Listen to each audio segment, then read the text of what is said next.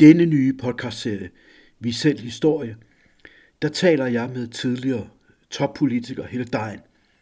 Helle Dejen, hun sad i mange år i Folketinget for Socialdemokratiet, var siden udviklingsminister og meget mere. Helle Dejen blev valgt ind i Folketinget tilbage i 1971 og dannede sammen med Karl Hjortnes, Svend Augen, Rik Bjergård og Inger Fischer Møller det, der blev omtalt som den meget populære kaffeklub, eller senere også kaldt Rigs Kaffeklub. Hun blev veninder i mange år med Rit Bjergård og Inger Fischer Møller. Helle Dejen fortæller i tre afsnit. I det første her om sit egen politiske tid, sin egen politiske karriere, hendes mange, mange år i politik, og om, hvad der har betydet mest for hende. Der er ingen tvivl om, hvad hun fortæller os her i podcasten, at det var indførelsen af den frie abort i 1973. I to andre afsnit, der kommer vi til at høre Helle Dejen fortælle om veninden Rit Bjergård, der døde i januar 2023, og Inger Fischer Møller, der tog sit eget liv tilbage i 1984. Tilsammen kalder jeg de tre afsnit, de tre podcast, veninderne. Men altså i det første her, der fortæller Helle Dein om sin mange år i politik. Lige fra starten, hvor hun sidder i kommunalbestyrelsen i Kastrup Tornby, til hun senere kommer ind i Folketinget i 1971. Der sker nemlig det, at Socialdemokratiet i 60'erne vedtager, at det ikke er de såkaldte partistemmer, der er afgørende for, hvem der bliver valgt ind, men at det er det personlige stemmetal. Og det gjorde lige pludselig, at der kom en helt ny generation af unge, og dem, som Helle Dein var i kaffeklub med, de var også modstandere, ligesom hende selv, af EU på det tidspunkt. De kom ind med høje stemmetal. Man kunne sådan sige et slags ungdomsoprør i Socialdemokratiet, og de fik stor indflydelse på partiet og partiets politik de kommende år. Velkommen her til afsnittet, hvor Helle Dein fortæller om sin egen tid i politik. Vi er tilbage på Amager. Ja. Og du er en ung, nu siger jeg pige, ung kvinde. Og du melder dig ind i DSU, jeg tror du er 17 år gammel. Ja, det passer. Og det bliver startskud til en politisk karriere, sådan tænker du vel ikke dengang. Ja. Hvordan tænkte du dengang? Hvorfor meldte du dig egentlig ind i Socialdemokratiets Ungdom? Jeg gjorde det, at jeg blev øh, politisk aktiv, fordi jeg hørte til den første generation i folkeskolen, der havde samfundsfag. Og øh, det blev jeg politisk aktiv af, faktisk. Fordi jeg synes, det var så spændende, og jeg mærkede tydeligt, at der var forskel på mine klassekammerater. Altså, der var nogen, der var født med en sølvske i munden, og så var der andre, som øh, for, lidt forhudlet øh, kom igennem øh, tilværelsen. Og øh, det kunne jeg jo se, at forskellen den blev større og større igennem tilværelsen, fordi nogen fik en lang uddannelse, og nogen fik stort set ingen uddannelse. Det gav jo et voldsomt øh, spænd af forskellige øh, muligheder. Og det vil jeg ikke finde mig i. Så derfor tænkte jeg, nej, det må der gøres øh, noget ved. Og det var den ene ting, jeg tænkte. Den anden ting, hvor skal man så gå hen og gøre noget ved det? Jamen, så må man ind i Folketinget, så må man ind og sige noget derinde, hvor de, hvor de bestemmer. For det første. For det andet, så tænkte jeg, og hvor er det så det vigtigste at få lavet noget om? Jamen, det er jo blandt almindelige folk og øh, arbejderklassen, middelklassen, som skal have bedre vilkår. Og hvem er det, der taler deres sag? Jamen, det er Socialdemokratiet. Og så måtte jeg melde mig ind ikke i Socialdemokratiet, for jeg tænkte, de var lidt for højorienteret. Øh, for der var, det var Per Hækkerup stil, sådan meget pro-amerikansk og pro-Vietnam og pro-atomkraft og alle sådan nogle ting, som jeg var imod. Og allerede dengang, så blev jeg med mig selv, om jeg kunne gå ind i deres ungdomsorganisation, for den kunne jeg høre, at den var lidt mere venstreorienteret. Og de havde en frihedsgrad til at øh, sige noget til hovedet af de der ledende kammerater øh, i Socialdemokratiets øh, top. Så jeg tænkte, nej, jeg melder mig ind i øh, Kastrup Tornby DSU. Og det var en hyggelig oplevelse. Øh, jeg tror, vi har været en 15-20 stykker, en bestyrelse og så lidt øh, medlemmer. Og øh, der blev jeg straks valgt ind i bestyrelsen, om jeg ville være referent. Så det var jeg. Og øh, skrev referater og var med til at lave medlemsblad og stod og trykte medlemsblad og det hele. Så det var en hyggelig tid, og vi kunne øh, kritisk bearbejde det, som moderpartiet mente noget om. Så det, det var det rigtige sted det for mig. Det blev starten for dig til også at gå videre i kommunalpolitik. For du ender jo i kommunalbestyrelsen. Ja, så sker der jo det, at de unge synes, at vi skulle da også have en i kommunalbestyrelsen. Det skulle ikke bare være alle de gamle mænd. Og det var der så heldigvis også nogen i selve Socialdemokratiets partiorganisation, der synes, det var en god idé. Så meldte jeg mig ind i Socialdemokratiet, og så blev jeg kandidat, DSU's kandidat til kommunalbestyrelsen, med opbakning fra øh, Socialdemokratiets venstrefløj derude i Kastrup Tornby dengang. Og det var, øh, det var rigtig spændende, fordi det var på den tid, hvor man lavede politikudvikling, og man havde principielle partidebatter.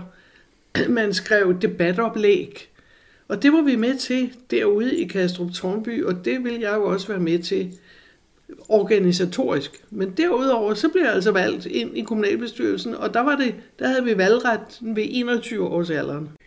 Så tænker jeg meget over, hvad skal jeg nu gøre efter kunsthøjskolen?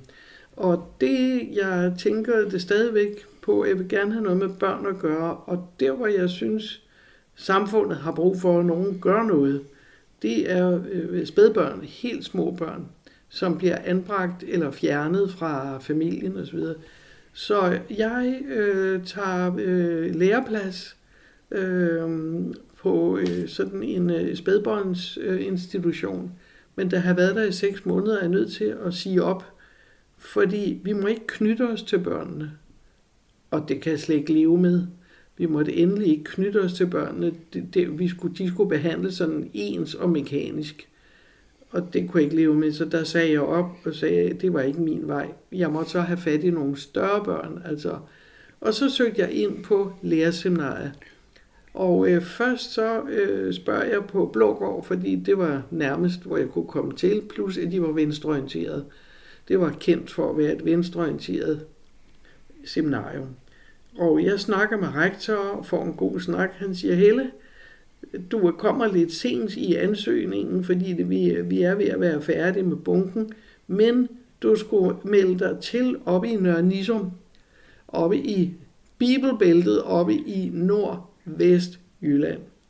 For der er der pladser, og så kan du komme ind, og i løbet af det første år, der taber vi en hel masse elever, og så kan du komme tilbage og komme ind på en af de pladser. Det synes jeg var så venligt et råd, så det fulgte jeg. Men jeg fik jo et kulturschok. Jeg var jo Helle fra Amager. En, øh, en, en ja, ny, ny, nyt lille menneske, som øh, aldrig havde stiftet bekendtskab med bibelbilledet og øh, altså den indre mission og sådan nogle ting. Så kommer jeg til Nørre Nisum og bliver indlogeret sammen med to andre øh, unge kvinder i kælderetagen i et rækkehus. Og de har over deres seng et håndbroderet billede, hvor der står bed og arbejde. Jeg har aldrig set noget lignende. Øh, og øh, de måtte ikke more sig, de måtte ikke spille kort, de måtte ikke danse, de måtte... Øh, nej, der var ikke noget, der var sjovt, man måtte ikke more sig. Øh, jeg tænkte, gud, det var da helt forfærdeligt. Jeg, nu troede jeg lige, jeg var kommet til den alder, hvor man skulle få lov til at kunne more sig. Men øh, sådan var det ikke. Og så tog jeg hjem med nogle af mine klassekammerater der på Nørre Seminarium, ud i en fiskerfamilie, som havde syv børn, og de havde kun råd til, at ham, der gik i min klasse, han var den eneste, der fik uddannelse. De andre, de skulle blive i fiskeriet og hjælpe mor og far. Men han tog mig med hjem i sin familie, hvor der på tørresnoren, ud over øh, der, der havde de så hængt bakskulp, altså det er sådan nogle øh, fisk, tørret fisk, som smager ganske specielt og, og meget interessant.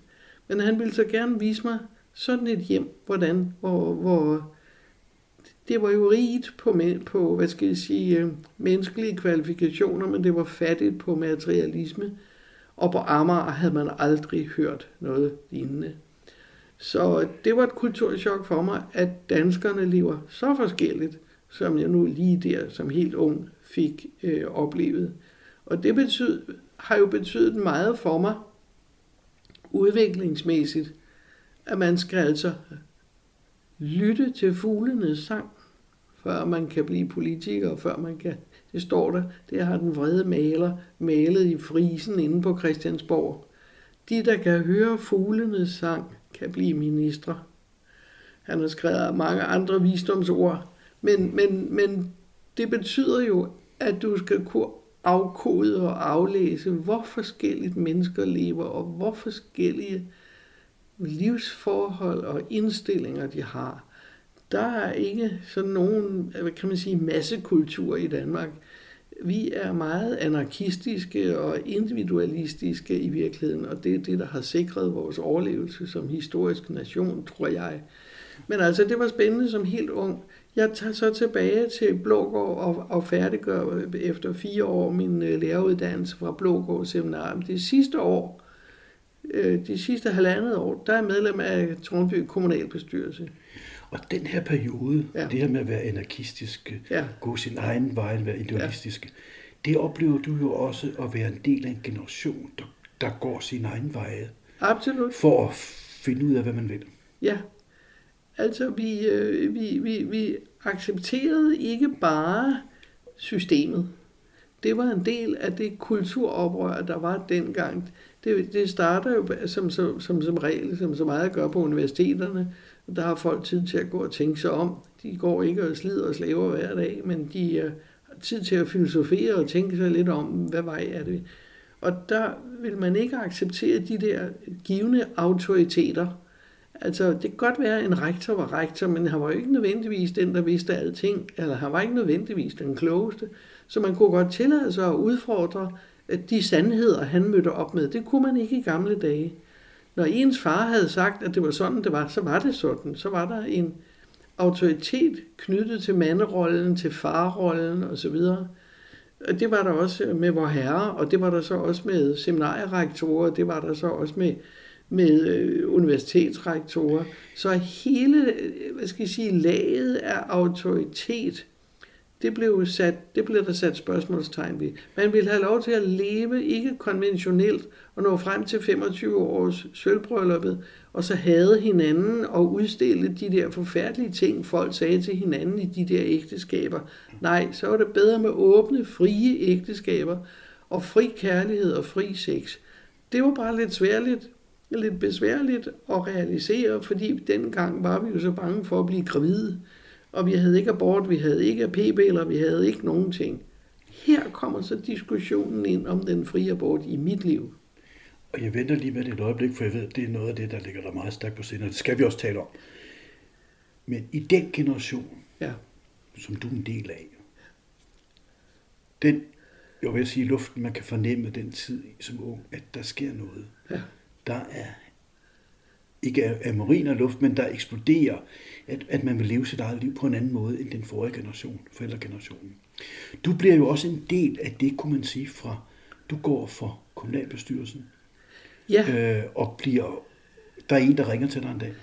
Altså, da jeg sad i Kastrup Tornby kommunalbestyrelse og gik på Blågård Seminarium, der fik jeg en telefonopringning fra Christiansborg. Det havde jeg jo ikke forestillet mig. Øh, det var Jens Kampmann. Han ringede til mig, og så siger han, vi kan høre inde på Christiansborg, at du øh, kæfter godt op derude i, i Kastrup Tornby og vil lave om på tingene. Øh, vi synes, du skal stille op et sted, så vi kan få dig herind. Nå, så jeg sagde, jeg havde jo ikke tænkt, at jeg skulle være fuldtidspolitiker. Øh, jeg var glad for at være fritidspolitiker. Have min familie og min mand, og jeg havde et barn. Jeg ville gerne have flere børn. Øh, men øh, så sagde jeg til Jens Kampmann, ved du hvad, det vil lige tænke over, så vil jeg ringe tilbage til dig, og vil lige snakke med min partner. Og jeg snakkede med min partner, og vi blev enige om, man kan jo ikke kæfte op om, at der skal flere kvinder ind, og der skal flere unge mennesker ind. Og når man så får tilbuddet, om man vil, så vil man ikke. Så må man altså tage stafetten i hånden, og så bære den videre. Så det var ringet jeg tilbage til Jens Kampmann og sagde, okay, jeg er klar til at stille op og tage et øh, kampvalg. Og det så blev så ude i Danmarks mindste socialdemokratiske kreds, Hellerup-kredsen. Jeg vandt øh, kandidaturet over den ældre mand, der var der i forvejen, og øh, bragede sig ind med masser af personlige stemmer, så jeg væltede Niels Mathiasen ude fra Amagerkredsen, og øh, Ejler Kok, Bodil øh, Koks øh, øh, søn, som var fra Ballerup-kredsen, og det var større kredse end Hellerup-kredsen, men jeg havde mandaterne med mig fra min kommunale tid, og så oprøret, og de der synspunkter, jeg havde, det var der altså et ønske om i vælgerhavet. Så der i 71, hvor du stiller op og bliver valgt, Ja, der, du siger, der er jo også en ny generation Ja. af Rit Bjergård, som vi taler om også, og Inger Fischer Møller og Ja. andre, Ja. som fordi der i 69 er vedtaget i Socialdemokratiets kongres, at det ikke bare er listestemmer, men det er de personlige stemmer, der tager. Ja. Det giver mulighed for, at der kommer en ny ungdomsgeneration ind. Fordi gennemsnitsalder blandt politikere dengang var cirka var det 50 år eller sådan noget. cirka. Mere. Mere? Okay. Den har været en- en 55, eller altså på vej til de 60. Det var noget, folk gjorde. De stillede op til det politiske arbejde, når de har været flere år ude på arbejdsmarkedet. Så sluttede de ligesom deres karriere af med at øh, bonge ind politisk og sige, nu er der altså noget her, som vi har forstand på, det skal der laves om på. Måske et lidt specielt spørgsmål, men alligevel. Du kommer med en læreruddannelse, du kommer med øh, er yngre, du kommer ind i folketingsgruppen, kaffeklubben, veninderne, Rit Bjergård, der er 5-6 år ældre, også er læreuddannet, Ja. og Inger Fischer Møller, der efter lidt tid bliver uddannet socialrådgiver. Hvordan mærker du din baggrund og den 68 oprør, du kommer med i ryggen, eller som del af, hvordan er det forskelligt i forhold til dem? For de, Det var- de er jo ældre end dig. Ja, det var, det var en, en meget mm, fremmed og mærkelig oplevelse, fordi jeg kom jo ind i en kulturkreds, som jeg ikke tilhørte. Øh, jeg var jo fuldstændig, øh, skal man sige, fremmed fugl. Jeg var det yngste folketingsmedlem, de nogensinde havde set. Jeg var 24 år. De havde aldrig haft sådan en ung menneske, og sagde, når aviserne skrev, det er bare en døgnflue. Hun kommer ind, og så forsvinder hun. Altså, jeg blev der i 27 år, var den første kvinde, der fik 25 års jubilæum derinde, så de fik uh, lært lektien, tror jeg. ja, her kom der altså noget vedvarende. Var det også ligesom at fornemme på de andre politikere ikke derinde, at her var der jo en ungdomsgeneration, Ja. som ville have sin egen stemme. Men den, det gik ikke op for Per Hækkerup. Det gik ikke op for Henry Grønbaum. Det gik ikke op for de der gamle mænd, Erling Dinesen og sådan noget. De fangede det jo ikke, for det var ikke en, en del af dem. Så de fangede det ikke, før Jens Otto Krav fangede det. Han var min første politiske leder, og den dygtigste, jeg nogensinde har haft af politiske øh, formænd Hvorfor var han den dygtigste? fordi han var fremsynet, og han var inkluderende. Han var ikke bare, hvad skal du sige, øh, taktisk. Han var fremsynet på øh, idéerne, og det var også derfor, han blev så deprimeret over, at det var så svært at få danskerne til at acceptere det der Europa, for han så sådan fremtiden i det. Og derfor arbejdede han så hårdt med det.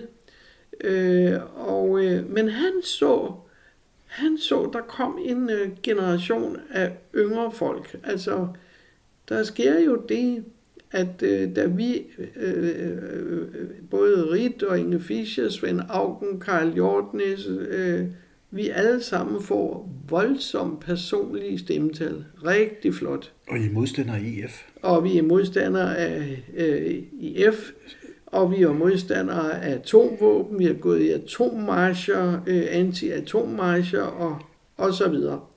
Og, og, og vi kvinder, vi var jo noget mere selvbevidste end de kvindetyper, de havde derinde. Det var Grete Hækkerup og Hanne Butz fra de konservative, og ja, det var jo en- en anden type øh, midaldrende damer. Vi kom jo selvbevidste, øh, mellemuddannede, veluddannede og velargumenterende. Vi vidste, hvad vi ville, og vi kunne få det frem.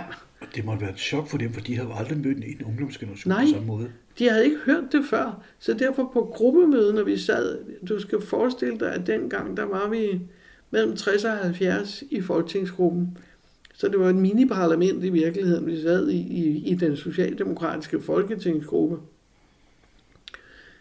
De havde aldrig hørt, at nytilkommende de bad om ordet, rakt fingrene op under gruppemødet og ville gerne sige noget. De havde, Rigsgaard Knudsen var en af dem fra Nordjylland. Han sagde, unge mennesker, altså, man øh, skal lige være tør bag ørerne, før man beder om ordet her. Og øh, den tykkede vi lige på. Vi kom jo lige fra seminarierne, hvor vi havde siddet rundkreds alle sammen og skulle mene noget. Så, I var, I, så vi tog ikke lige den der. Den, den uh, kunne vi ligesom ikke lige uh, klare. Men vi var jo så heldigvis en gruppe, som kunne støtte hinanden. Og det gjorde vi så, for vi dagen før vi bliver meldt, uh, vi skal møde op til det allerførste gruppemøde i 71, der etablerer vi kaffeklubben øh, på Rådhuscaféen øh, øh, i Rådhus Stræde. Der øh, møder op, Rit og Svend kendte hinanden, og øh, Svend kendte Karl Hjortnes, og Rit og jeg kendte hinanden, og jeg kendte Inge Fischer Møller. Så vi blev enige om, nu stifter vi vores egen kaffeklub, fordi Per Hækkerup havde ringet til Rit og sagt, at øh, nu skulle vi bare tage det stille og roligt. Han skulle nok fordele os i de forskellige kaffeklubber. Så sagde Rit, nej tak, vi har selv tænkt over det, og vi danner vores egen. Og der får de jo et chok også. At sådan nogle typer havde de jo ikke prøvet før. de var ikke bare sådan, I var ikke lige så kom, kom der rundt med. Nej, det var ikke sådan lige at danse rundt med os. Altså, vi havde jo en mening om tingene, og vi havde også nogle politiske sager, vi gik efter, ikke? Jeg skal så. lige spørge her, at du kommer jo så ind, vi kommer lige til den politiske sag, men her i starten af Folketinget, du har en søn, og du får så jo kort tid efter, kunne man sige, øh, venter et andet barn. Ja. Og øh, det var jo ikke så normalt. Du var den yngste folketingsmedlem på det tidspunkt, 24 år, og du, du bliver gravid. Hvordan reagerer det? Og de har aldrig det? set det før, de der mænd, okay. at et folketingsmedlem blev gravid. De havde hørt om en historie, hun hed Marete Nordentoft. Hun, ville ikke, hun var ikke gift, hun ville ikke oplyse barnefaderens navn, og, og hun var kommunist, så det var jo ganske skrækkeligt. Og nu kommer jeg som et ganske almindeligt ung menneske der på, på 24 år, og øh, skal så i, de, i den nærmeste tid der, øh, da jeg bliver 25, øh, der skal jeg så have barn nummer to. Og øh, jeg synes jo, det er ganske naturligt, at jeg skriver til min gruppeformand og til Folketingets formand, at jeg vil hermed gerne meddele, at jeg øh, er gravid, og der er sat fødsel til den og den dato, jeg vil gerne have min barselsårlov. Hvad for noget, sagde Bumholdt. Øh, det var ham, der var Folketingets formand på det tidspunkt.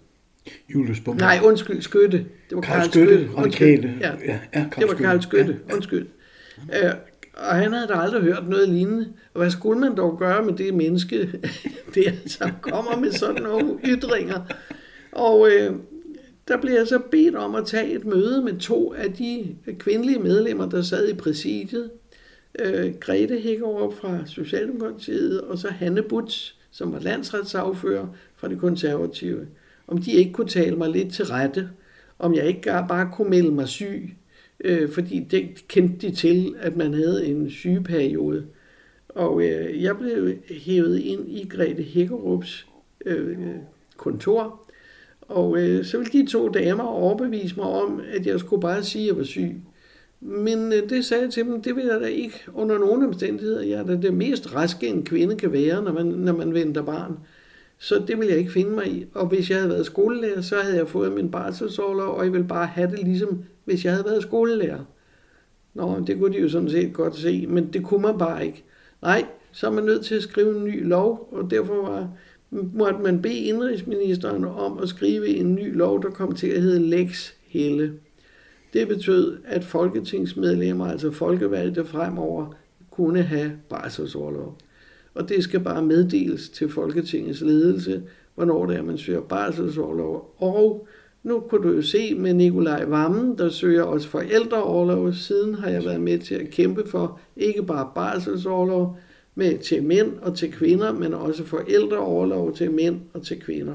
Så det er en fornøjelse for mig at se, når diverse øh, folkevalgte øh, opfører sig, som de gør ude i samfundet. Et af de her store spørgsmål, du faktisk bliver ordfører for, Ja. øh, i starten af perioden i hvert fald, øh, da sagen kører, det er jo spørgsmålet om ønsket om fri abort. Ja. Og du har jo selv sagt flere gange, at det oplever du som måske det, noget af det mest, allermest skældsættende, Ja. der blev vedtaget dengang i Ja. 1973. Prøv at fortælle lidt om, hvad gik der forud, og hvad er det, der Ja. sker der? Altså forud gik jo netop i 67-68, hvor hele diskussionen om kvindens ret til egen krop, hvem var det, der skulle bestemme? Det var jo ikke vor herre, det var ikke far, og det var ikke altså staten. Øh, Det var måske mest nærliggende, at det var kvinden selv, som skulle tage ansvar for det øh, lille individ, der kom ud øh, resten af sine dage. Men det stod der ikke noget om i Socialdemokratiets principprogram. Der stod, at man kunne få fri abort med fire undtagelser. Altså hvis der havde været voldtægt, incest og øh, sygdomme ved barnet eller kvinden osv. Øh, og det gik jeg så ind, og det gik jeg så, kastede jeg mig ud i og siger, det, det, det kan min generation altså ikke leve med. Vi, vi må have friheden til, at øh, vi selv bestemmer, hvornår vi vil være børn, med hvem vi vil være børn, og hvornår og hvor mange vi vil have. Så øh, ja, der gik jeg så af organisationsvejen. I Socialdemokratiets principprogram stod der ikke noget om det her, og derfor krævede jeg op til kongressen i 69, at Socialdemokratiet fik ændret ordlyden øh, øh, i sine egne visioner. Og øh, jeg husker så tydeligt, jeg var på, jeg var på øh, talerstolen, øh, mens mit øh, barn blev ammet. Og øh, altså, der, havde jeg jo med, der, havde jeg, der var jo gang i tingene. Så jeg måtte jo så have nogen til at passe og ordne det, mens jeg kunne gå på talerstolen. Og øh, vi fik stemt det ind i Socialdemokratiets tekst. Det betød så politisk, at SF havde fem år før stillet forslag om den fri abort, men der var ingen partier, der havde bakket op om den, så det var en, øh, en billig omgang, kan man sige. Nu kom Socialdemokratiet så med på sin kongres, at det krævede hovedbestyrelsen, og det krævede man i partiprogrammet.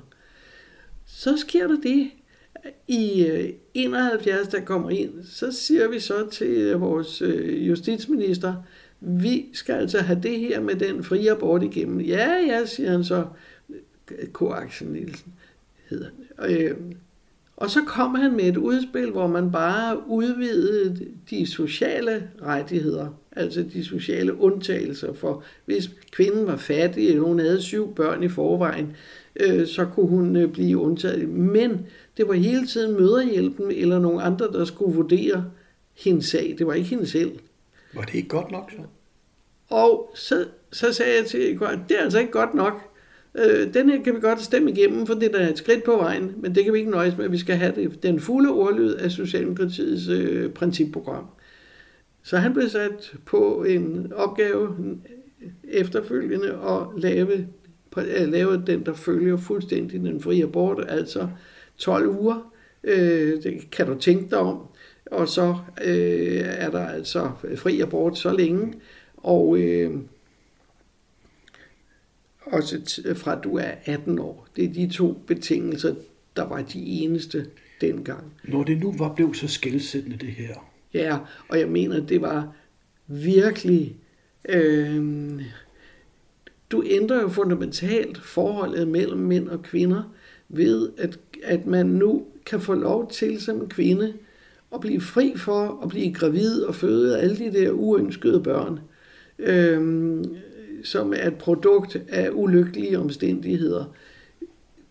Det ændrer jo livet mellem mænd og kvinder, deres forhold til kærligheden, kvinderne fik lov til for første gang at kunne nyde deres seksualliv og nyde kærligheden. Ellers har det været et frygtområde. Altså det første mine forældre sagde til mig, da jeg har været 13-14 år og får min menstruation, og det har de gjort til alle piger, nu skal du ikke komme hjem og fortælle, at du har været i seng med en eller anden, og nu er du gravid. Vi ønsker ikke børn uden for ægteskab, og du skal lade være med at gå i seng med nogen. Men sådan er livet jo ikke. Vi var da unge, og vi skulle da prøve det hele af, så, og der var bare ikke p-piller, der var jo ingenting. Der var et pessar. Så øh, jeg skulle også op i en eller anden baggade inde midt i København og få, få taget mål til et pessar, men mine forældre vidste, vidste jo ikke noget om det. Og der havde du øh, den øh, kriminelle lavalder på 15 år, så man måtte få et, øh, taget mål. Øh, det gjorde man sort øh, i, i, de der baggårde og, og, og, mørke opgange inde i København. Det her med øh, den frie abort, du har sagt, at ja. når du har læst siden ja. nogle af dine kollegaers øh, biografier, memoirer, ja. Ja. Øh, de mandlige politikere, så har du aldrig stødt på det her med... Øh, Jamen er det, er det ikke utroligt, fordi jeg synes jo, det er noget af det mest fundamentale mellem mennesker. Det er da vigtigere end kurver og kommaer og procenter. Men her er det selve det essentielle kærlighedsliv, forhold mellem mænd og kvinder. Det lovgiver vi nu om og, og stiller kvinderne frit, så de, altså for øh, i 1880'erne, der var der fire års fængsel, både for kvinden, der fordrev et foster, og for den læge, der hjalp til det. Og så justerede man det lidt til, så man i 1930, der blev straffen sat ned til et års fængsel. Og man, man kunne også der øh, øh, i 1880'erne, der var der også otte års strafarbejde. Du skal tænke på Mellemøsten, hvor man i dag, der tvinger man kvinderne til, der er blevet voldtaget, at de skal gifte sig med, med voldtægtsmanden og skal leve resten af deres liv med et barn, de ikke ønsker sig, og en mand, de ikke ønsker sig. Det er jo en voldsom straf. Og vi skal jo Men, ikke længere end til stater i USA. Nej, du skal ikke så langt væk, og, du, og du, du skal bare til noget katolsk noget.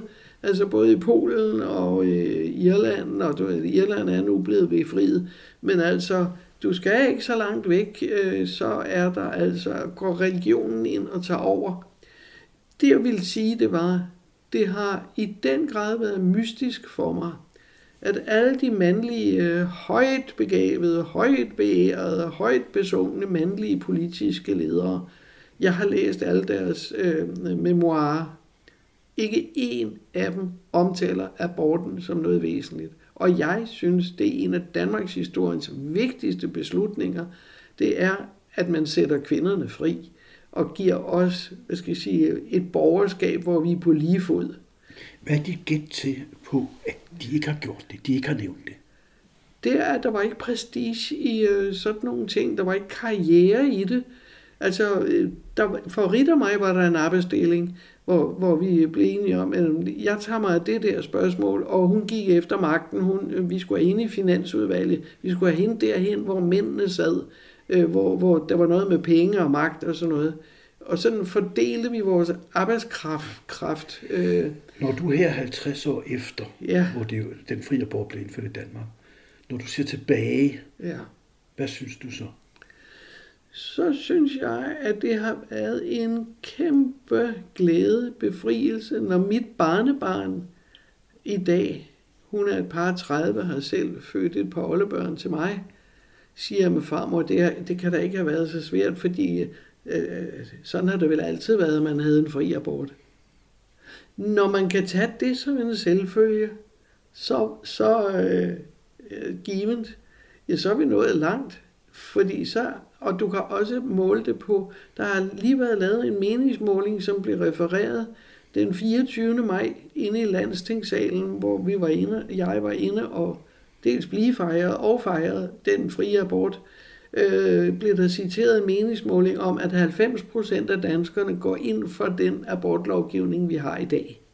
Så er der virkelig holdningsmæssigt sket, flyttet noget op i hovedet på folk, og det er vi nok taknemmelig for. Tilbage her, hvor du er ung. Du har mødt Peter, din partner. Ja. Ikke ægtefælle, men det er det på en måde, men, men partner kalder det. Ja. I får to sønner. Ja. Og du skal jo få det her familieliv med to sønner og mand, eller partner, til at passe sammen med det politi- din politiske øh, karriere, kunne man sige. Ja. Hvordan øh, får du det til at hænge sammen? Hvordan er det? Jeg vil sige, det er jo det, der er det store eksperiment. Det er ikke noget spændende eksperiment for mig at se, at kvinder kan gøre ligesom mænd. Altså hvis ikke de har nogen børn, og de har en mand, der bakker dem fuldstændig op, og kan bare bruge hele tiden alle døgnets timer på at lave karriere, organisere, lave pressearbejde, lave politisk arbejde. Det er ikke det store spring. Det store spring er, hvis vi kan få nogle ledere i det danske samfund, både i det private og i det offentlige erhvervsliv, og også i det politiske liv, som er hele mennesker, som har familieliv, som har sociale, kulturelle øh, forpligtelser, ud over bare det at gå på arbejde, eller ud over bare det at lave politik. Der findes, når jeg tænker tilbage på de her sidste 50 år, så findes der tre modeller. Og det er kommet til mig også nu her på det seneste. Lise Nørgaard er lige død og blevet begravet, og hendes model, den så vi jo i Matador, og den har vi set, jeg, nu har jeg så stået på ski sammen med, med Lise Nørgaard, Rita og jeg, og Lise Nørgaard og hendes to tvillingepiger. Tilfældigt mødes vi øh, på et skisted øh, i uge 7, hvor der er ferie i Folketinget. Og øh, hun gjorde det, at øh, Lise Nørgaard, at hun udliciterede sine børn til den nærmeste familie. De skulle passe hendes tvillingepiger, for hun kunne ikke lave sin faglige karriere, hvis ikke at der var nogen, der hjalp hende med det tidsproblem, hun havde der. Døtrene har aldrig tilgivet. Det var den ene model. Den anden model, det er min veninde Rit Bjergårds model. Den hed, hun ville gerne have haft børn. Man bliver ikke skolelærer, hvis ikke man kan lide børn og ønsker at være sammen med børn. Hun kunne ikke få børn. Det satte sig ud på livmoren et par gange, og så fik hun at vide, at nu måtte hun ikke blive gravid mere, og derfor måtte hun udelukke børn i sit liv. Altså, hvis ikke hun ville adoptere osv. Men øh, hun lavede en politisk karriere, som er meget berømmet og meget rost, og med, det forstår jeg, og det er jeg, jeg deler den respekt øh, fordi det var fænomenalt godt gjort. Men der er ikke nogen nytænkning i det. Det er kun det, jeg gerne vil understrege. At en kvinde øh, giver sig helt og fuldt, ligesom en mand gør helt og fuldt, og manden står og klapper. Altså baglandskampene, de er væk, fordi øh, der er nogen til at ordne alting.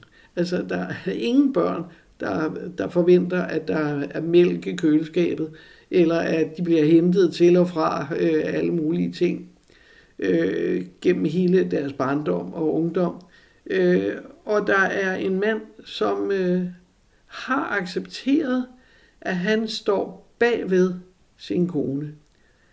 Det, der sker i mit tilfælde, er, at jeg kræver en fuld karriere på lige fod med alle andre, mine mandlige og mine kvindelige kolleger – og det betyder, at så skal jeg organisere dobbelt så meget, fordi jeg har også et krav til mit eget privatliv om, at jeg vil være mor på lige fod med en mand, som vil være øh, far, og vi de, må så deles om øh, opgaverne. Derfor har indført vi i vores lille parforhold øh, millimeterdemokrati. Så hver anden dag er det dig, der vasker op, og hver anden dag er det dig, der laver mad, hver anden dag er det dig, der gør badeværelset rent osv. Og så havde vi turnusordninger. Sådan en fordeling, den varede tre måneder, så roterede den. Det vil sige, at man passede også økonomien på skift. Altså, man vidste godt, hvad der foregik i det regnskab. Så, øh, og hvem der tog ud af en af bordet, hvem der puttede i opperen, øh, og hvem der puttede i vaskeren. Så alt var øh, organiseret, så mine drenge og min partner alle forstod, at det at have et parforhold er et arbejde. Det er ikke en gave, og det er ikke en magtkamp, hvor der er nogen, der skal tilkæmpe sig mere tid på bekostning af andre. Jeg blev grinet af, fordi jeg var så millimeter demokratisk, og det var der også komisk nogle gange, men der var ikke andet at gøre, for ellers vidste jeg godt, hvem der endte nede i vaskekælderen, hvem der endte med at købe ind, hvem der endte med at hente børn altid, og så videre. Så derfor var jeg, nu var jeg også uddannet skolelærer, så var jeg jo god til at organisere ting, og det fulgte sig med ind i mit privatliv. Så så også var der deling af alting, og efterhånden som drengene voksede til, så bidrog de med det, altså de arbejdsopgaver, som var deres. Og derfor mener jeg, at jeg har afleveret nogle to sønner til nogle svigerdøtre, som øh, kan have fået glæde af, at øh, de ikke bliver siddende ved spisebordet, men de rejser sig, når der skal tages ud. Er det også en, kan man sige, lidt speciel omstændighed, det her med, at man har et job, i Folketinget valgt. Man ved ikke, hvor lang tid det er. Men også, at det ikke bare er et 8-4 job. Det er præcis. At det skal baglandet også forstå. Og det er måske meget være svært at forstå for Det er dem. meget, meget svært, fordi når jeg skulle øh, ud og lave øh, noget vigtigt arbejde, det var jo meget ofte, når andre mennesker havde fri. Det var i weekenderne, og det var om aftenen. Når min familie havde fri, så skulle jeg gå. Så det har jo været svært for dem. Men der øh, vedtog øh, mine partner og jeg, at øh, vi maksimalt gik to aftener om ugen, og helst ikke i weekenden. Og derfor kunne jeg jo ikke køre det pressearbejde. Rit sagde flere gange til mig, nu må du altså gå, øh, nu må du give den gas i pressen. Så sagde jeg, det ved jeg godt, hvad det koster. Det koster, så har jeg dem i røret hele weekenden, og jeg kan ikke lave andet, og jeg vil hellere være sammen med mine børn. Og jeg mener, det er mere vigtigt. Og det kunne hun også godt forstå. Men der lærte vi jo ligesom, hvad forskellen på hendes karrieremuligheder, arbejdsmuligheder og hvad mine var.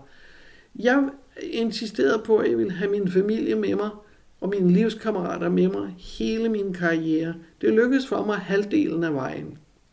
Så godt også prins Henrik i min mand. Altså, øh, prins Henrik havde lidt svært ved at forstå, at der også var en anden boss i selskabet. Ikke? At vi var, man var to om det. Øh, der var to, der gerne ville have karriere, og der var to, der ligesom gerne skulle deles om at bestemme.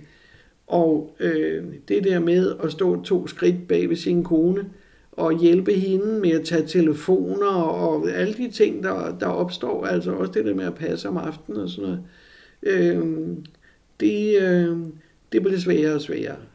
Så det der med, at Så er derfor, den, der er hvis, forrest. jeg, hvis jeg lige skal slutte den af, så vil jeg sige, derfor endte vi med i vores parforhold at sige, at nu er vi ikke kærester mere, nu er vi venner. Det meddelte vi familie og venner og bekendte, at vi bor nu hver sit sted, men først drengene var det omkring 20 år. De selv havde haft kærester, vidste hvad kærlighed koster af tid. Så øh, flyttede jeg ind til byen, og så øh, har vi taget den derfra og har et godt venskab, kammeratskab øh, omkring vores øh, familie, vores børn, børnebørn, svigerbørn og hvad vi har, oldebørn. Så, så, så for os er det endt lykkeligt, også fordi vi kunne begge to forsørge os selv, så det var ikke nogen øh, økonomisk skandale, øh, heller ikke pensionsmæssigt, altså fordi det er jo noget af det, jeg også har kæmpet for, at kvinderne skal altså tjene deres egne penge, de skal ned i deres egen lomme, og så skal de have en pension, der matcher den pension, manden har. når vi nu er inde på det her med, at man, har, man er folketingsmedlem, Ja, et langt politisk liv, øh, så har du sagt til mig, at det er jo et enormt spændende, givende liv. Der er mange mennesker, der ikke er klar over, hvor spændende det i virkeligheden det er. Ja, det er meget svært. For eksempel, jo, jeg, jeg vil prøve at give et eksempel.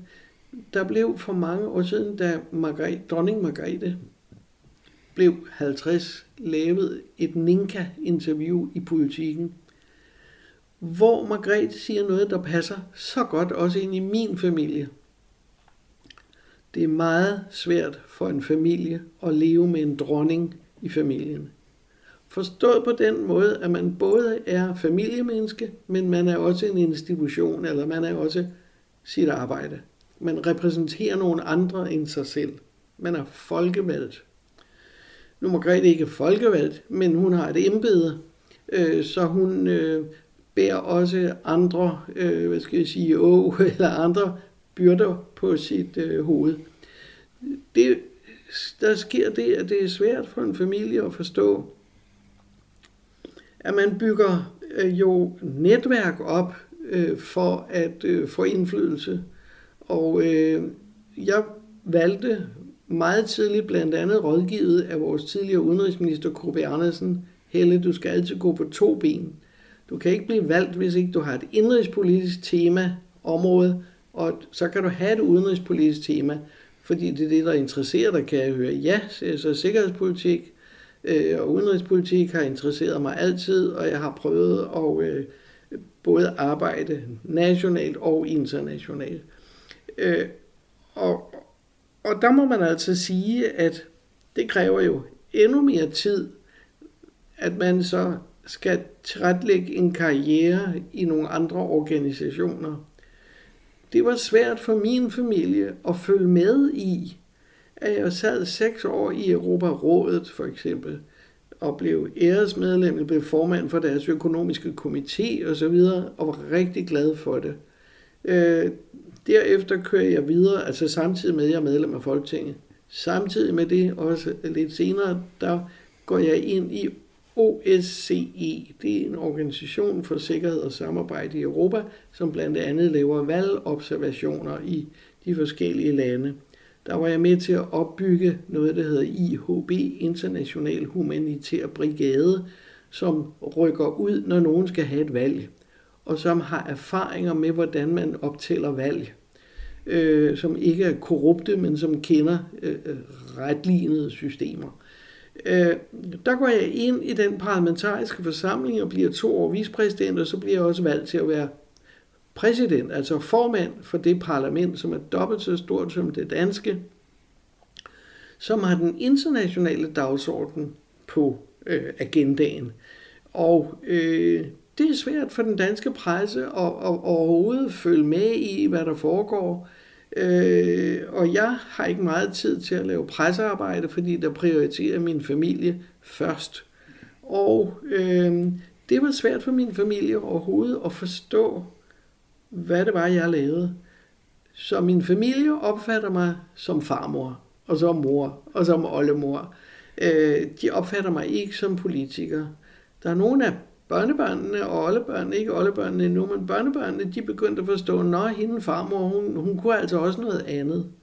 Men min egen familie har taget mig meget som den, den familiemenneske, jeg var.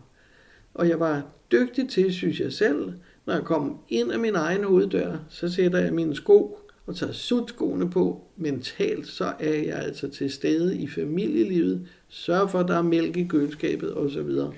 Men selve det, at du faktisk har haft den sidste del af din politiske karriere, kunne man sige, ja. øh, beskæftiget dig med udenrigspolitiske ting, ja.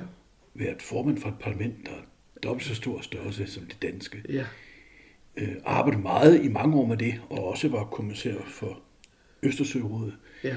Det er noget, vi sådan ikke har lagt så meget mærke til. Ja. Det er din egen fornemmelse i hvert fald. Meget. Fordi pressen ja. havde øje på det indrigspolitiske. Hvad sker der i Danmark? Ikke så meget det, der sker ud for landets grænser. Det, jeg oplever, det er, at den danske presse er meget provinciel. Den tager sig af nu og her og enkeltsager og småting, tager sig ikke af de større sammenhænge. Altså for eksempel, når de arkitektoniske plader flytter sig her mellem Rusland og resten af Europa. Øh, når der er krig på Balkan, øh, der var jeg jo stærkt involveret. Øh, der har man i, øh, i EU's ledelse, der har man en minister trojka.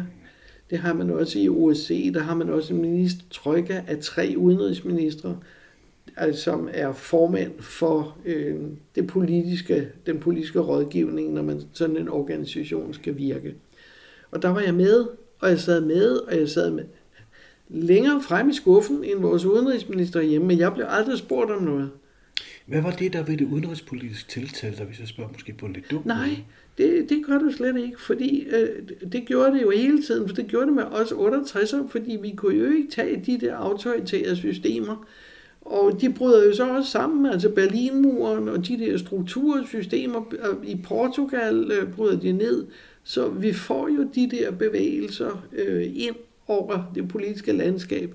Problemet er bare, at i det danske folketing, det er organiseret sådan, at i landbrugsudvalget, der tager man, kun sig, der tager man så kun af dansk landbrug. Punktum.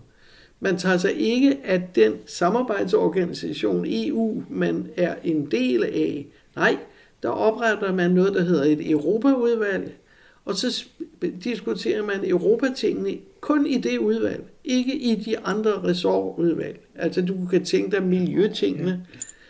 Ja, efterhånden tror jeg, det begynder at fise ind i, øh, i den politiske ledelse af landet, at man er nødt til at have begge dele. Man er nødt til at have det, fordi mere Europa fylder mere og mere, betyder mere og mere, har bundet sig selv sammen i lovgivningsarbejde og sådan noget. Men i min tid var det ikke sådan. Der var tingene helt adskilt. Er det det der med, når vi, når vi også havde tendens til stadigvæk at sige, og gjorde i mange år, det der i EU, det der, der sker nede i Bruxelles. Ja, Nej, EU, det sker også i Danmark. Vi er jo en del af det. Men vi taler som om, det er noget, der foregår langt Ja. væk fra os selv. og det var, det var mentaliteten i Danmark.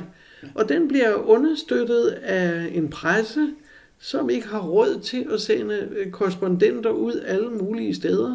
Altså jeg kan sige dig, jeg holdt avis nogle gange efter, hvem, hvem der havde hvilke korrespondenter ude nogle steder. Nogle var dygtige til deres arbejde, og nogle var overfladiske, mm. hvor jeg selv fik mere viden af andre kanaler.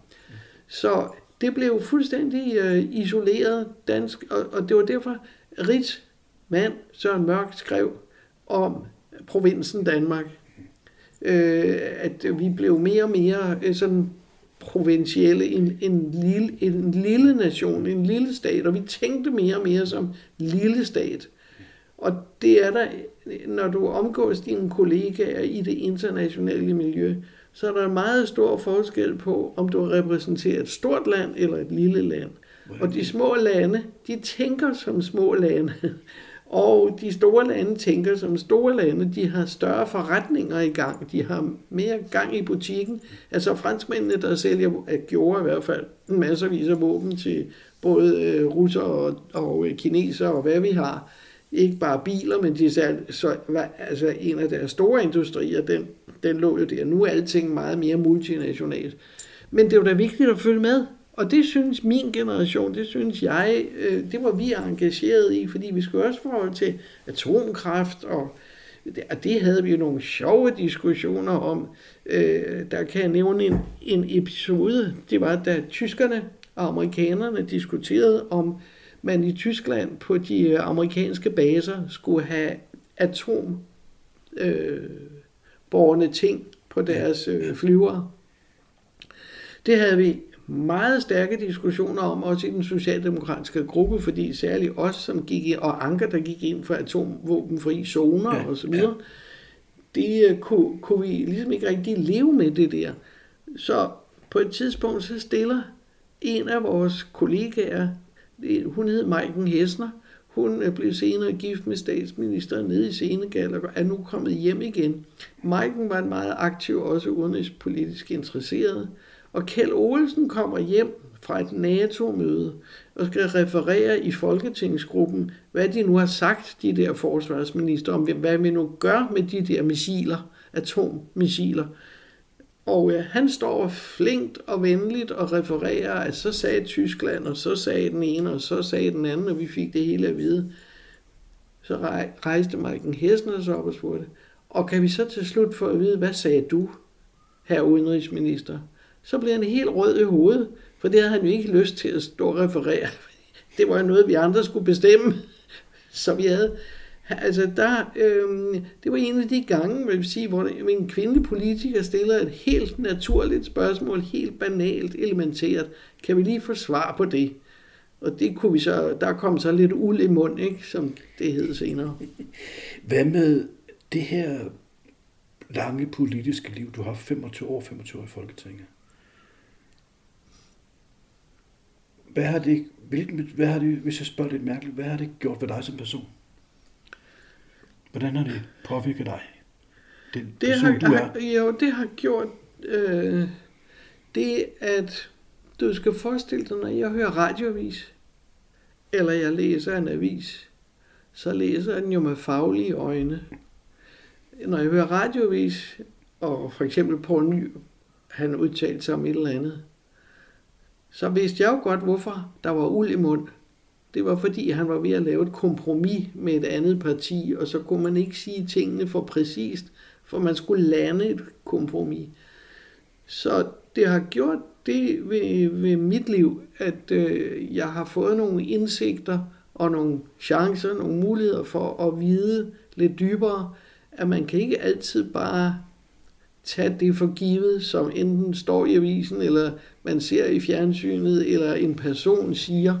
Øh, man skal altid kende en sag fra flere sider, så det er en stor belastning, vil jeg sige. Stadigvæk. Ja, det er det en belastning, fordi jeg kan ikke se fjernsyn den dag i dag, eller når jeg sidder og ser bedserviser, eller Ja, jeg sidder ja. og ser de politiske kommentatorer, så er der meget stor kvalitetsforskel for mig på at høre på en Hans Engel, og så en, øh, en anden øh, kommentator, Ja. som, øh, fordi Hans Engel har ligesom mig selv været på begge sider af skrivebordet. Altså man har både været en del af administrationen af politikken, og man har også selv været en oppositionspolitiker, så man har stået indenfor i lokalet, og man har været udenfor i lokalet. Når du har været indenfor i forhandlingslokalet, så lærer du, at kompromiset er diamanten i demokratiet. Det er simpelthen det fornemmeste. Når man skal lave sådan en øh, diamant, den skal slibes til, så er det aldrig på baggrund af en enkelt sag. Men det er altid bolcher og karameller og alting, der bliver blandet, og så kan man få lavet et kompromis. Altså det er noget med give and take, så kan du få noget. Det kan en journalist, der aldrig har siddet i et lokale, ikke begribe. De tror, vi sidder og forholder os til én sag ad gangen, og så tror de ikke, vi er ret dygtige til at skrive dansk. Problemet er, at vi er rigtig dygtige til at skrive dansk, men der ligger et kompromis i måden, ordene er sat sammen på. Der er forskellige interesser, der skal tages og det er ikke, fordi vi er dumme, og det skriver så, at nogle af de der avisjournalister, at det er der ikke for klog ting. Jamen, det er jo ikke det, det handler om. Det handler om, at her ligger der et politisk kompromis. Så det er det, der belaster, det er det, der belaster øh, mig med øh, alt muligt i, i bagagen. Ikke? I Men den det er jo også et fantastisk privilegium. For du har en indsigt, som andre ikke har. Jeg tænker på, den indsigt, det er jo også en indsigt, du har haft i mange år, først med, sammen med Inge Fischer Møller, Ja. sammen med Rit Bjergård. Ja. I, øh, det er, I er på sådan en speciel arbejdsplads ja. i mange, mange år, meget ja. tæt på hinanden. Det gør vel også, at, at, det, at det er kraftigt det, fordi I har nogle meget specielle vilkår, arbejdsvilkår, at I bliver så tætte forbundet med hinanden. Det gør det. Fordi det er nogle gange for andre mennesker så uvirkelige øh, forhold, vi har arbejdet under. Vi har rejst rundt, og vi har mødt ledelserne i alle dele af samfundet, og havde haft diskussionerne med dem. Vi har ikke haft diskussionerne alene med gulvfolket, som ser sagen ud fra gulvet, altså de enkle arbejdsfunktioner. Men vi har haft dem, øh, vi har blevet bedt om at se dem fra samfundets top, og skulle prioritere mellem, skal der penge til de ældre, eller skal der penge til de unge, og hvordan finder vi den balance. Og, og det er svært nogle gange at få andre mennesker til at forstå de større forlig. Derfor bliver jeg meget ked af det, da jeg her forleden dag læste i avisen, at de unge mennesker forlader de store gamle partier. Nemlig dem, som har været regeringsbærende og har vist, at de kan forhandle og at de kan handle. Øh, ja, ja, øh, fordi vi har alt for mange skrigebasser øh, ude på begge sider, både på venstrefløjen og på højrefløjen, som kun lige kan stå og skrige om en enkelt sag, og så lader de sig køre frem af den. Men når man så spørger lidt tættere ind til, hvad har de på hylderne, så kan vi ikke få noget svar, eller befolkningen kan ikke få noget svar. Så det giver ikke noget for, og derfor må man sige, at det må man se at få væk. Og det er så det, øvelsen går ud på politisk i dag. Det er at få vi skal sige, befolkningen samlet lidt mere på midten om at kunne forstå nogle kompromiser, vi er nødt til at lave. Vi kan ikke sande til i alle strukturer og systemer, og det vil vi gøre, hvis ikke vi laver nogle kompromiser øh, Det er- hen over midten. Det, at du kom så tæt på Inger Fischer Møller og i Bjergård. Ja, Kvinder, tre kvinder, der er politiske kampfælder, ja, men som også blev private veninder. ja. Mændene har jo ikke i samme grad, har du sagt til mig, blev ikke i samme grad venner, i hvert fald ikke så tæt venner. Nej. Hvorfor ikke? Fordi kvinder opfatter sig selv som underklasse. Altså mænd opfatter sig selv som A-mennesker, og kvinder opfatter sig selv som ikke helt så gode. Og det er jo noget værre brøl, men sådan er kulturen rundt om os etableret, som Simone de Beauvoir siger. Du er ikke født kvinde, du bliver gjort til kvinde. Og det føler, har vi jo følt meget. Vi delte jo kontor lige den første tid sammen. Vores vilkår har været meget øh, samme, altså samme slags øh, som kvinder. Vi øh, var udsat for, at mænd gik på jagt efter os, for eksempel seksuelt, øh, kammeratskabsmæssigt og sådan noget. Og der må man bare sige, at vi spiste hjemme. Altså, vi havde gode ægteskaber, og vi var, var veluddannede, og vi, det gad vi ikke, for vi havde nogle politiske dagsordner, vi ville igennem med. Men det betød selvfølgelig ikke, at vi tog en nydelse med i ny og næ. Sådan skal det også være, men det skal være mellem lige parter og i øjenhøjde. Ikke de der magtforhold. Det er vores erfaring, at øh, mænd er bange for kvinder med magt. Så de byder sig ikke bare selv til, de der mænd.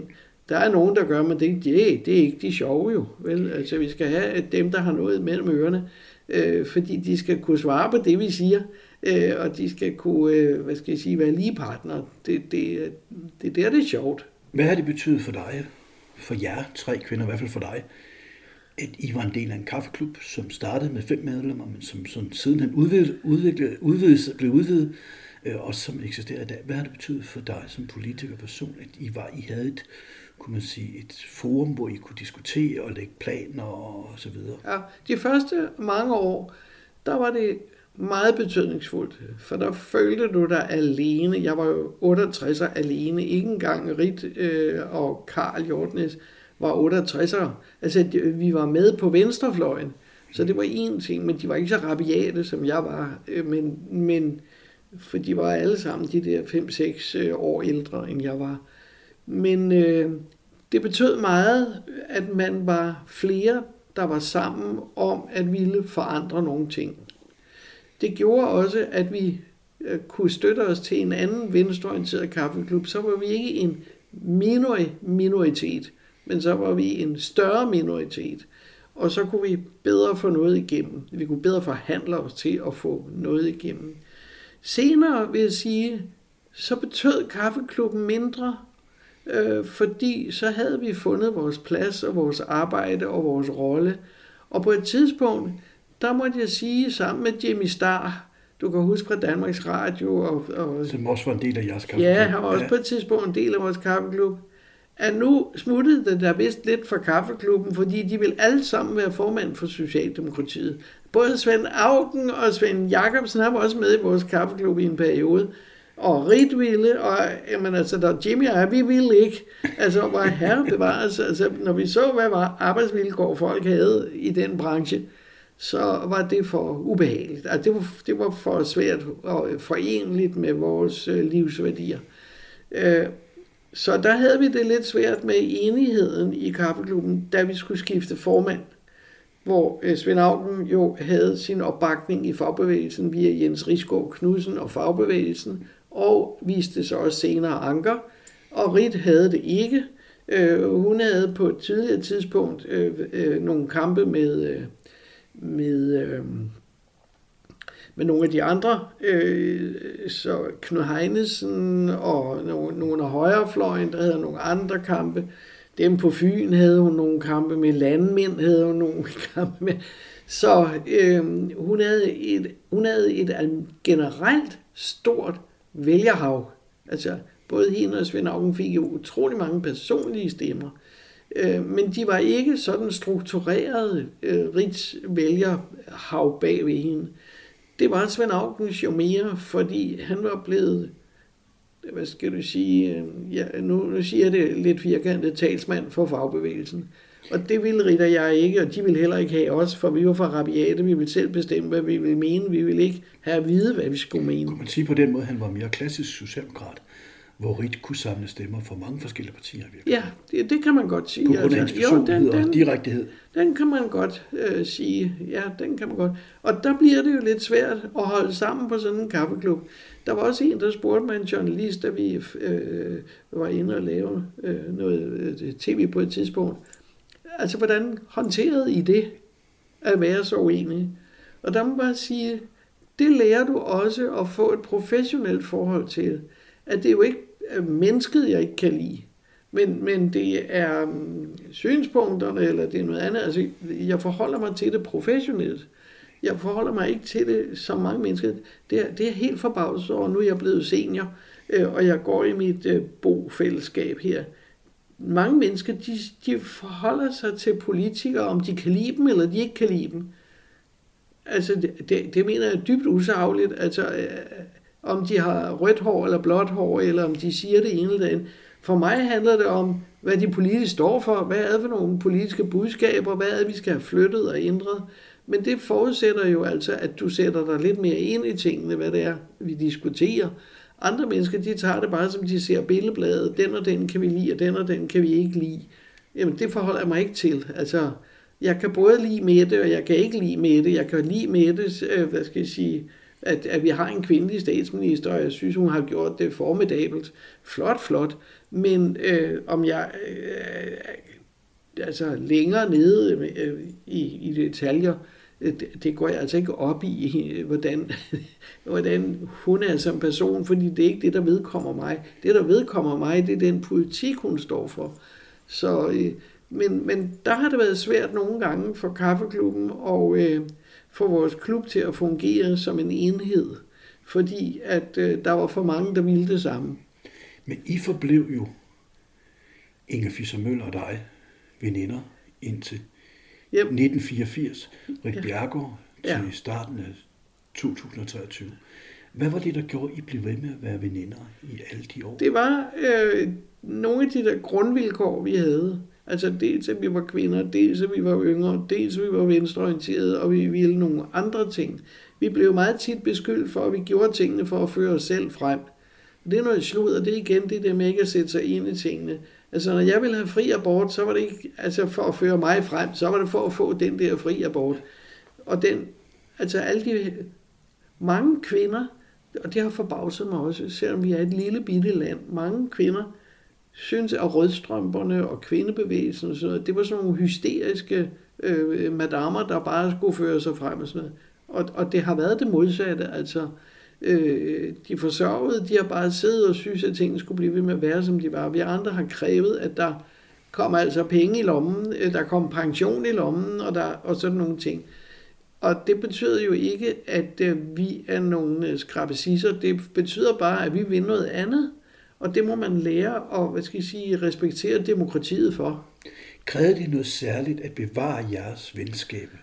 Dit og ja, det Møller, gjorde det. Og Rik Bjergårds venskab i alle de år som politiker? Ja, det gjorde det. Og hvad, hvad var det? Ting? Det var, at vi for eksempel ikke gik ud øh, i de samme områder og øh, forholdt os politisk til de samme ting. vi har ikke altid været enige om, øh, om alting. Vi har også været forskellige. Jeg kan huske, en gang vi kom hjem fra, hvor vi havde stået på ski i Norge. Øh, der er Rit Bjergård. Bare mig og Rit, ja. Og der havde jeg fundet på den idé med, at hver folkeskole skulle have en bestyrelse. Fordi folkeskolen ikke var skolelærernes bestyr- øh, øh, institution. Og øh, jeg gik til Bertel Hårder, som var undervisningsminister dengang, og sagde, Bertel, det må du som øh, liberal menneske også kunne forstå, at vi skal altså have en bestyrelse, hvor forældre og lærere sidder på lige fod og er lige partnere i, at der er nogen, der betaler for musikken, og så er der dem, der skal udføre det. Øh, og de skal snakke sammen. Rit var lodret imod. Hun sagde, at du formindsker lærernes indflydelse, og det er imod Danmarks Lærerforening. Ja, sagde jeg så, og det er lige præcis det, der er formålet. Men det lå vi jo ikke offentligheden tage del i, da det foregår. Men vi har haft de der uenigheder. En gang blev øh, øh en af de øh, situationer, Rit var allermest ked af, det var, da øh, hendes kommission blev afskediget, og hun selv mister jobbet som kommissær. Der var vi også lodret uenige. Jeg har altid kæmpet meget for også da jeg var minister, øh, at øh, få indsat øh, institutioner, systemer, som kan analysere og modarbejde korruption. Den kommission, som hun var medlem af, havde en kvindelig fransk kommissær, som havde lavet noget korruption med en mand, der havde fået nogle ordre og så videre. Der var noget griseri i det der. Og derfor blev hendes kommission afskediget en for alle og alle for en, som i en regering. Og øh, det skulle vi så forholde os til politisk. Og der gik jeg ud og sagde, jamen, sådan måtte det være. De måtte afskediges. Ja, men hvad så med Rit? Så måtte hun, ja, så der er ikke noget at gøre ved det. Altså, en for alle, alle for en. Og øh, det der korruption, det kan vi ikke have. Øh, og der øh, skulle der en lille forsoningsmiddag til, som øh, Søren Mørk så lavede til damerne. Men det var, var det jeres største krise som venner nogensinde? Det tror jeg næsten, det har været. Det har været den, den værste, fordi der mistede hun sin allerkæreste post. Hun var noget så glad for at være kommissær, og hun ville så gerne have fortsat. Øh, men øh, sådan skulle det så Hvad gør man, når man skal forsones så der? Hvad, hvad, hvad sker der? Hvad er... Jo, jeg var jo nødt til at prøve at forklare hende. Det nytter ikke noget, hun vil have mig til at argumentere ude i Ballerup-kredsen for, at det der ikke er korruption. Det sætter ikke min troværdighed over styr for. Det vil jeg ikke. Så det var hun nødt til at forstå, at den grænse kunne jeg ikke overskride. Og øh, det havde hun jo svært ved, fordi når vi ellers har arbejdet med kompromiser på alle mulige planer, på alle mulige måder, så er der altså også nogle grænser.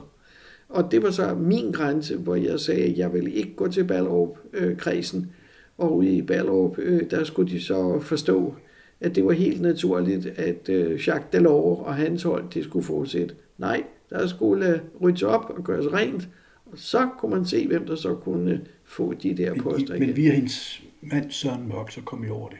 Ja. Men det der med at, at være venner i politik, ja. være venner i det hele taget, det kræver vel også, at, at det bliver hun overrasket over din reaktion, fordi det er måske første gang nogensinde, hun har oplevet, at du gik ud i offentligheden og var uenig med hende. Ja, det, øh, og det, er jo det, det var jo det, der var det hårde. Det er, at øh, offentlighedens lys kom også på. Og det har vi så prøvet at undgå ved netop ikke at arbejde i de samme stofområder. Det tog vi stilling til allerede, da vi kom ind i 71. Vi ville sørge for, at kvinder ikke kunne blive spillet ud imod hinanden. Undskyld. Og derfor så sørgede vi for, at vi søgte ikke de samme øh, udvalg eller opgaver, men vi søgte forskelligt. Fordi så gjorde det ikke mindre, at vi havde forskellige opfattelser af tingene. Og dem snakkede vi jo om i kaffeklubben. Det var jo derfor, det var så godt at have en kaffeklub. Det var jo netop fordi, at der kunne man afklare, fordi vi var i kaffeklubben jo heller ikke enige altså om alle spørgsmål. Der var øh, Aarhus synspunkter, og der var mand- og kvindesynspunkter osv. osv. Men der forhandlede vi os frem til, hvad er kaffeklubbens stilling samlet. Hvad er det største, du har opnået i din politiske liv, karriere, hvis man har brugt ord? Ja, det er ikke enkelt sager, vil jeg sige. Det er den største, øh, toppen på min øh, karriere, har jeg altid selv opfattet som at blive valgt af sine kollegaer til deres fælles tillidsmand, altså at blive valgt som parlamentsformand for et øh, dobbelt så stort folketing, som det vi har her hjemme i Danmark. Og det var senatorer fra USA og fra øh, Rusland, der skulle mødes, og jeg skulle få dem til at lave kompromiser på tekster og sådan noget.